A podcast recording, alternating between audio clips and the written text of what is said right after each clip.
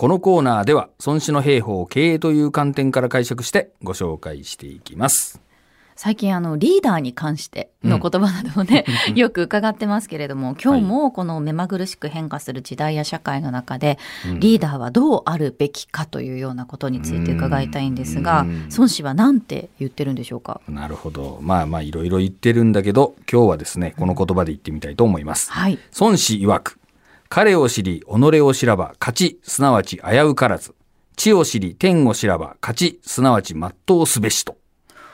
彼を知り己を知らばというとその後ってなんとなく、あの百戦危うからずのイメージがすごい強いですけれども、ね。一番有名なとこですよね。はい、あこれ、はい。続きがでも違うんですね。ちょっと違うすなわち危うからず。そうそう。こ。れどういう意味なんですか？これはまあ、あの、前半はですね、うん。その有名な一節と同じようなもんで、はい。まあ、敵と味方のその力量というか、あの、兵力をちゃんと見極めたら、危うからずですね。うんうん。えーなので、まあ、それは大事なことなんだけど、さらに、えーここではですね、地を知り、天を知れとうん。いうことを言っておりまして、はい。えー地っていうのはですね、その地形のうんうん。ことを言ってます。で、敵とのその位置関係ですね。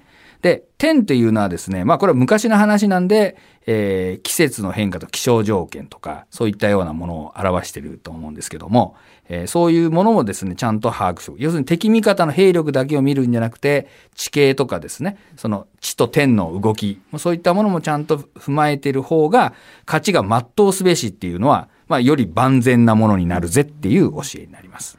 ということは、うん。今のその企業経営とかに当てはめて考えると、はい。世の中の流れをきちんと組みましょうっていうことなんですか、そうそう。それは天を知るってことでしょうね。うん。まあ、天っていうのはまた気象状況と考えてしまったらですね、まあもちろんそれが影響する業界もあるとは思うんですけども、まあここではですね、やっぱりその時流というか、うん。ね、えーそういうトレンドみたいなものだと考え、世の流れみたいな動きとかね、そういうものですね。うんで、地っていうのはもちろんその競合関係とかのポジショニングのことを言ってると思ったらいいと思うんですけども、はいそういうものもちゃんとですね、やっぱり把握しとかなきゃいけないということですね。は視野を広く持っておかなくちゃいけないっていうことなんですね。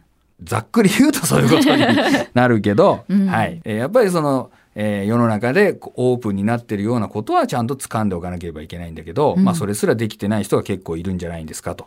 まあこういうふうに考えてもらったらいいと思いますね。ドキッとしますね。そうでしょう。はい。え、長尾さんはそのまあ、その今回の伝承法のこととかね、お仕事だからうんもちろん知ってらっしゃると思いますけれども、その他違う業界のことでも、はいもうなんとなくこう情報を取るためにやってることってありますか？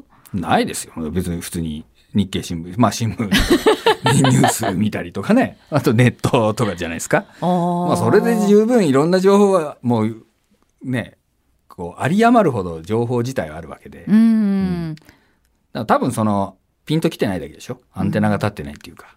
じゃあ法改正とかに結構しっかりその例えば新聞とかの記事でもそういう言葉があるとじっくり見るみたいな感じですか？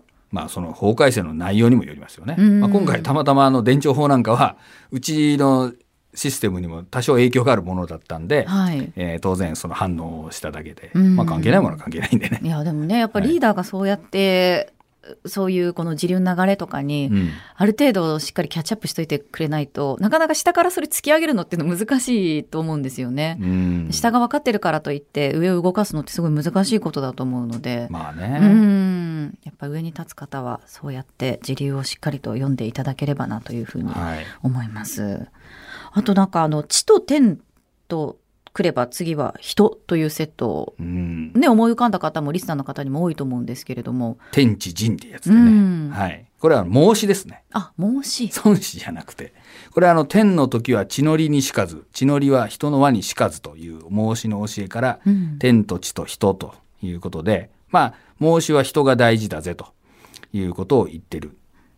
まあ、そのことじゃないかと。うーんまあ、天と地と人ってよく言われますよね。ええでもこれはあくまでも、まあ、孟子が言ったことなんで、うんまあ、要するに儒教ですね。あなるほど論語とかと同じ、まあ、流れの話で、はいまあ、やっぱりその、ね、世の流れとか、えー競合関係とかね、えーそんなことばっかり言うんじゃなくて、やっぱり人が大事だぜと言われると、まあ、論語的にはいいじゃない、儒教的には。うん。あと思うんですけども、しかしこれは戦いなんで、そうですえーね、戦略を考えるときにはですね、まあ、あの、やっぱり人に依存しすぎる会社が結構あるんで、うん。まあ、これはちょっと気をつけてもらわないといけませんね。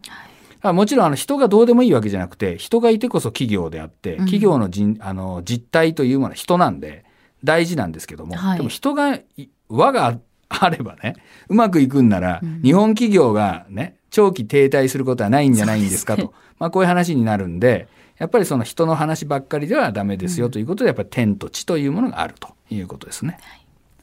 孫子の言葉繰り返しておきます。孫子曰く、彼を知り己を知らば勝ち、すなわち危うからず。地を知り天を知らば勝ち、すなわち全うすべしと。ぜひ、価値を全うしていただきたいと思います。